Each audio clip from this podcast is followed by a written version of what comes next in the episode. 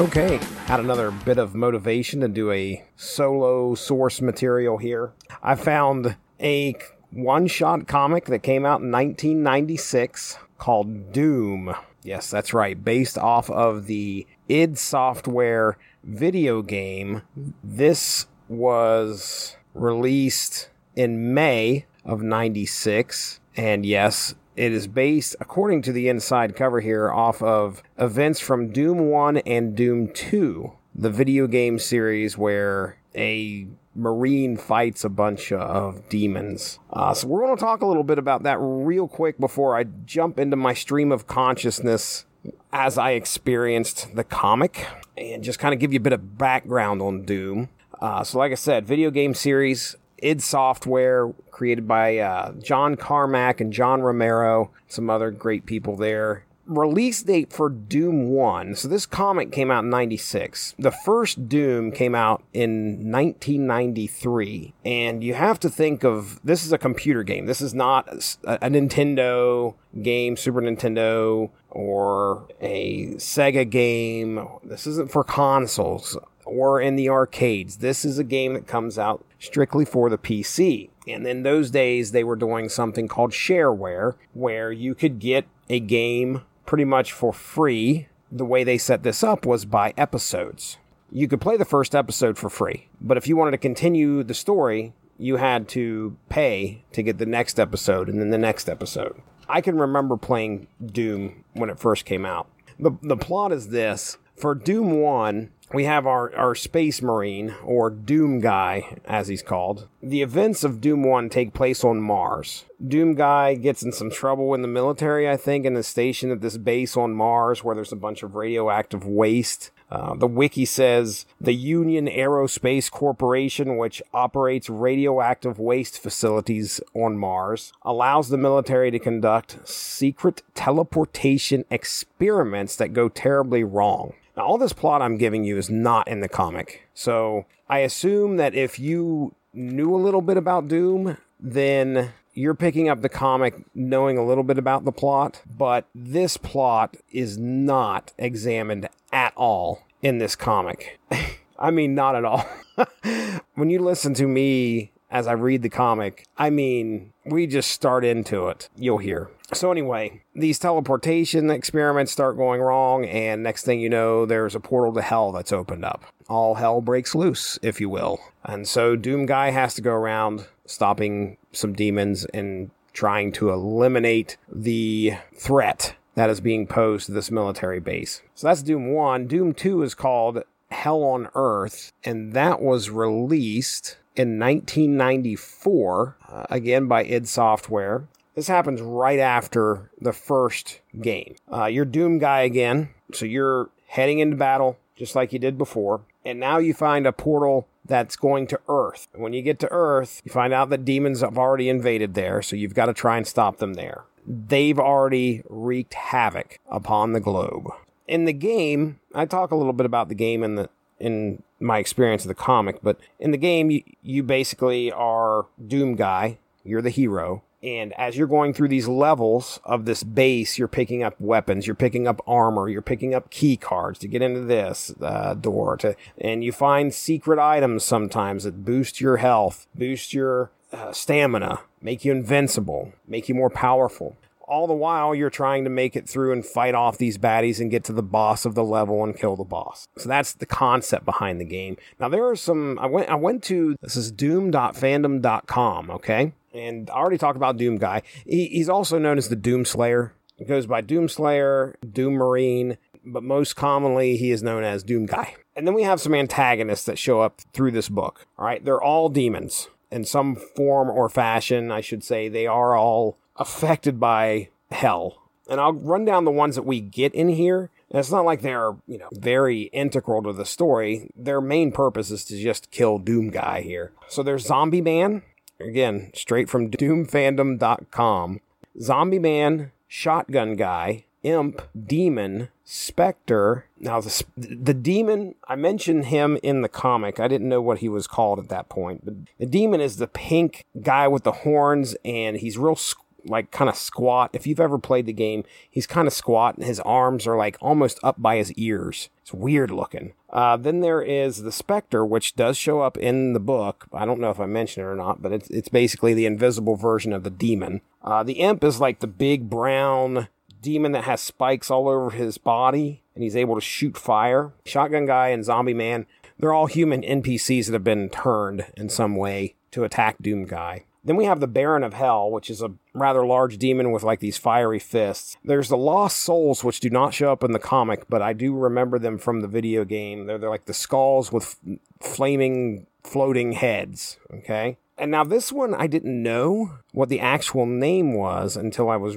reading this wiki, and it's the Cacodemon. So I called them the Beholders Doom Guy does not refer to them as the Cacodemon. Doom Guy doesn't refer to any of these guys other than, well, he does refer to imps in here, but he's definitely not calling the Cacodemons the Cacodemon. So the Cacodemons are the red floating like blobs of goo that have an eye and a big mouth and horns all over them, and they can fire like these fireballs at you.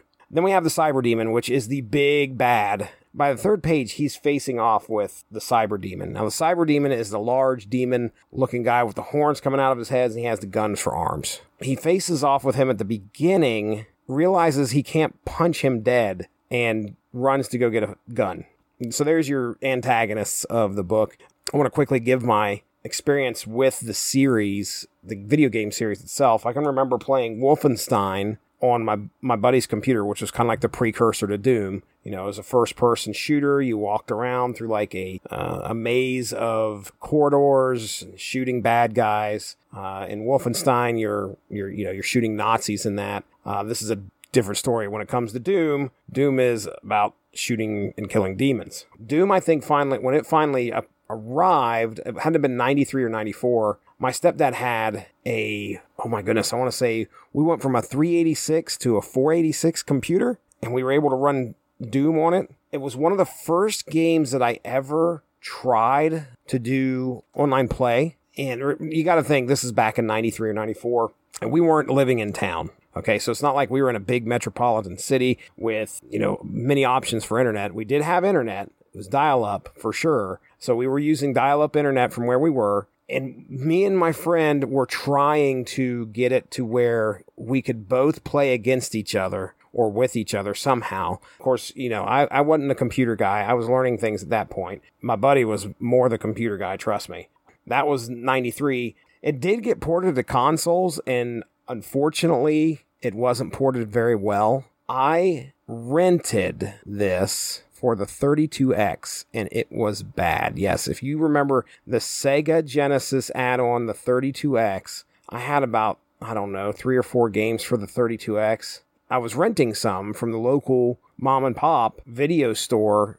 They had some 32X games. Nobody else was renting them. I didn't have any problem finding it, that's for sure. But yeah, I would rent the 32X game, Doom, and it was not good. Not good at all. I remember playing a little bit and going, okay, that yeah, you know, this is neat, but just not anything compared to what it was like playing on the computer. I do remember the movie with The Rock. It wasn't the greatest until we got the first person scenes at the end.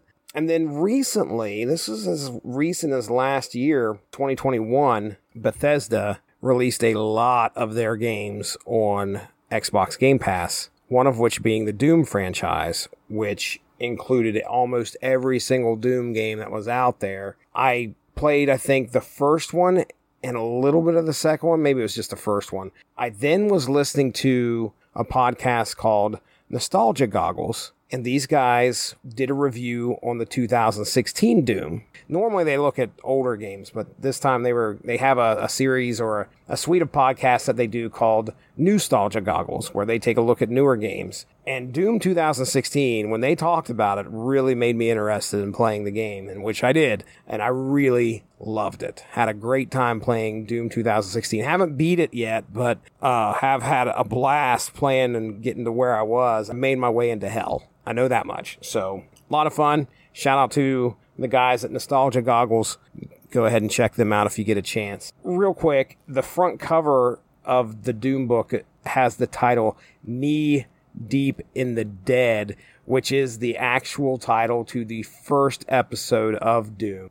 Our creative team, I'll go ahead and run that down. Again, this was released May of 1996, written by Steve Bodybag Behling and Michael Splatter Stewart. Art and color design by Tom Gallows Grindberg. Lettering by Ed Dead Fear. Edited by the Slaughterhouse 3. Well, it's id and GT Interactive Software that appears to be behind this. Printed in Canada. That's right. All right, well, let's get ready to hear my thoughts as I was reading Doom.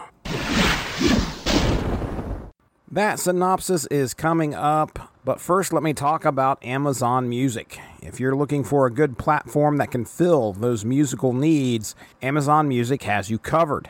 If you head to getamazonmusic.com slash W2M network, you can get a free 30 day trial where you can check out over 70 million songs. That's getamazonmusic.com slash W, the number 2 M network for that free 30 day trial. Okay, well, why not? Let's do Doom, May of 96, number one. Yeah, that's right. Based off of the hit video game. And we are right off to a roaring start. Our Space Marine putting his fist through a demon's abdomen, coming right out the back and grabbing the spinal cord while he's at it. Yeesh. All while yelling, Dynamite! Based on id's Doom and Doom 2. Interesting that all his uh, speech bubbles are red with white lettering. What is okay? This dude is like on coke or something. Something ain't going right in this dude's head. this guy's just punching. Uh, this has got to be a dream or something. He's just punching demons and ripping out their innards. And when he does it, he has some of the stupidest dialogue. Ooh, here it comes. Here comes the night train as he punches this demon. And this is the demon from like like the big dude with the guns at the end of his arms. You know, paying attention here. I've played the games before. Our hero, after unsuccessfully punching the demon, runs away to try and find a gun, but instead finds a chainsaw. Okay, all right. I already got the feeling of this earlier. Had a very Ash of Evil Dead feel. He shot a bunch of zombies, turned on the light switch because he was shooting in the dark. And when he saw all the dead demons and zombies he shot, he says, Groovy wow, this character is written like he's on speed or coke or something. In these three panels, he's reaching for the chain gun, okay? Gimme, come on, gimme. Hoy hoy, I'm the boy packing 80 pounds of heavenly joy. Now this is good. Big gun. Not the big gun, but, I mean, it's, yeah. Dance, dance, Bone Daddy. What is going on in this comic? Okay, so far there's no plot. All right. There is nothing that is happening other than this guy upgrading actually okay when it comes to following the game really the only thing that's happening right now is he's fighting some of the characters that we see in the games sure but what what i find funny is that like he is upgrading his weapons kind of like as you do in the game you start out with your fist Actually, I don't think you start out with a fist. You start out with a pistol. But regardless, you can use your fist. But he's used his fist. He's upgraded to a shotgun. Now he's got a minigun. But nothing else is happening. Like, we don't know what he's doing. We don't know why he's doing it. We don't know why he's in this situation that he's in, other than he's just randomly saying phrases for nobody's benefit other than himself. Structurally, this this comic book doesn't make a whole lot of sense. And it's almost like I get a couple panels and I'm like, I want to talk about it, but I don't want to like sit here and read the comic to you. But let me explain something that just happened here, okay?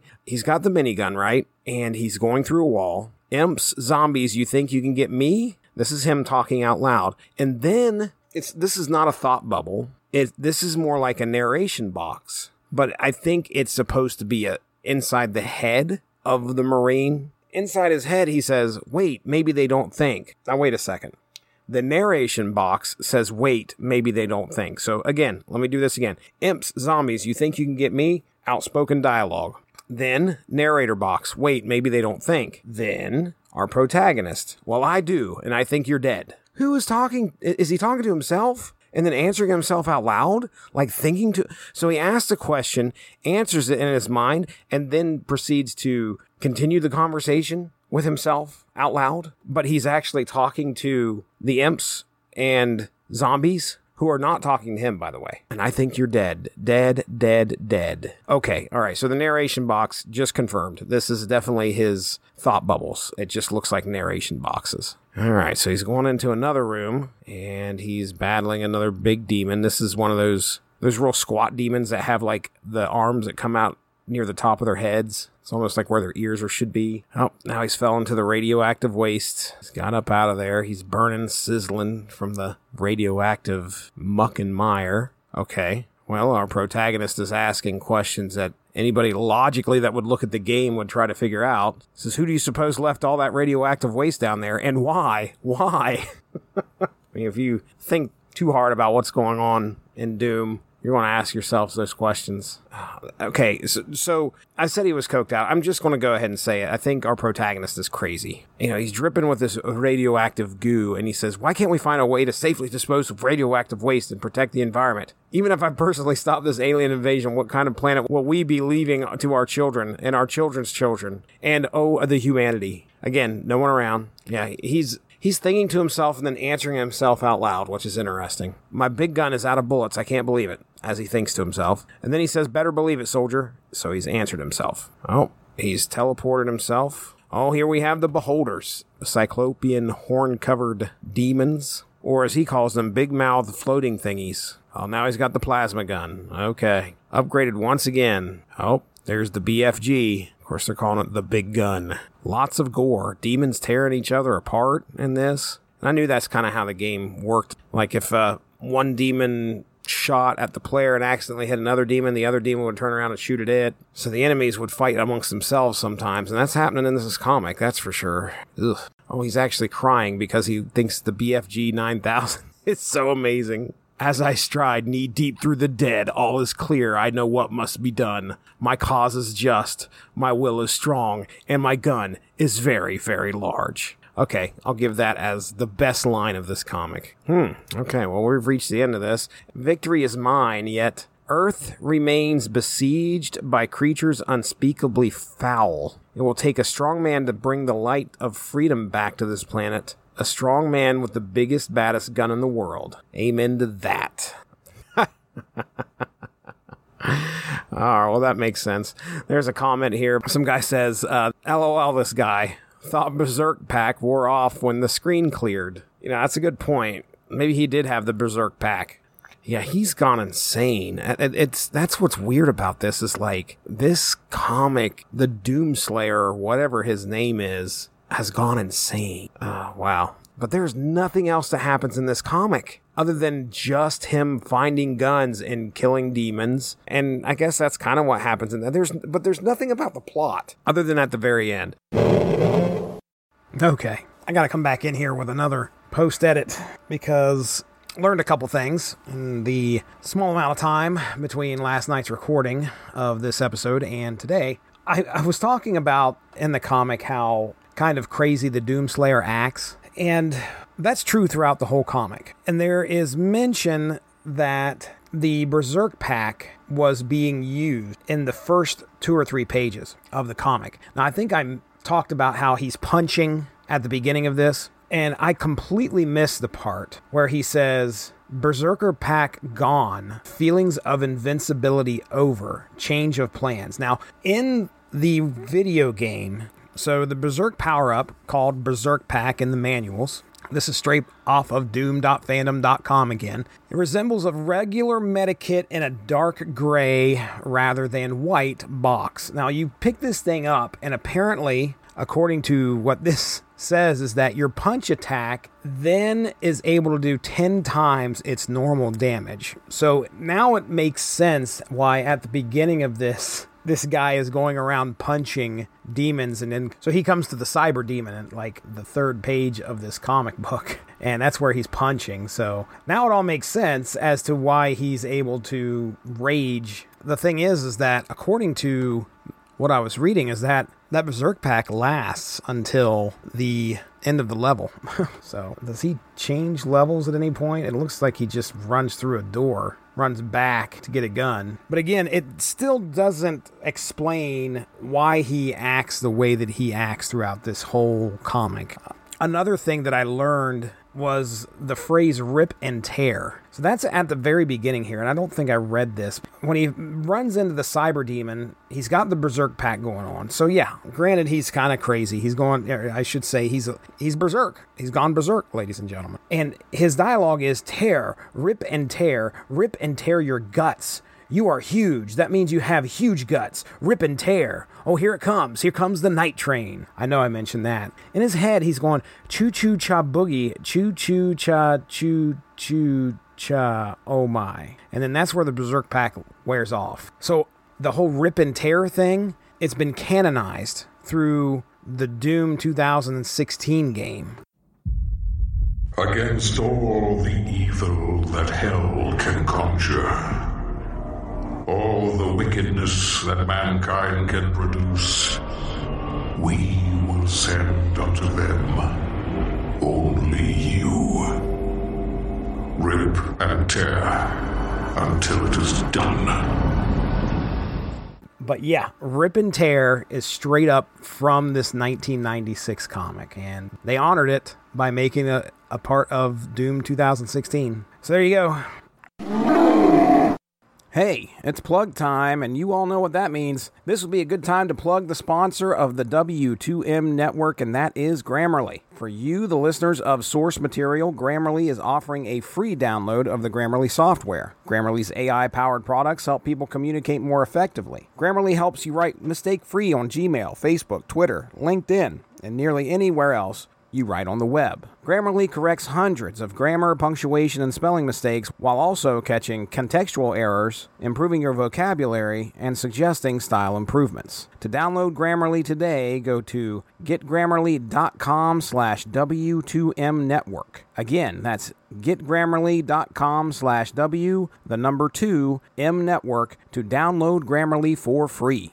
Thank you all for joining us. Make sure to give that Radulich in Broadcasting Facebook page a like to stay up on top of all the great podcasts we have to offer. We are at home on Spreaker, but you can also find us on iTunes, Stitcher, TuneIn Radio, and recently we have hit the air on Spotify. Find your favorite podcast platform and type in R A D U L I C H to subscribe for some great content. If you enjoyed this show, please feel free to share and spread the word. And as always, we appreciate any feedback and look forward to entertaining you again soon.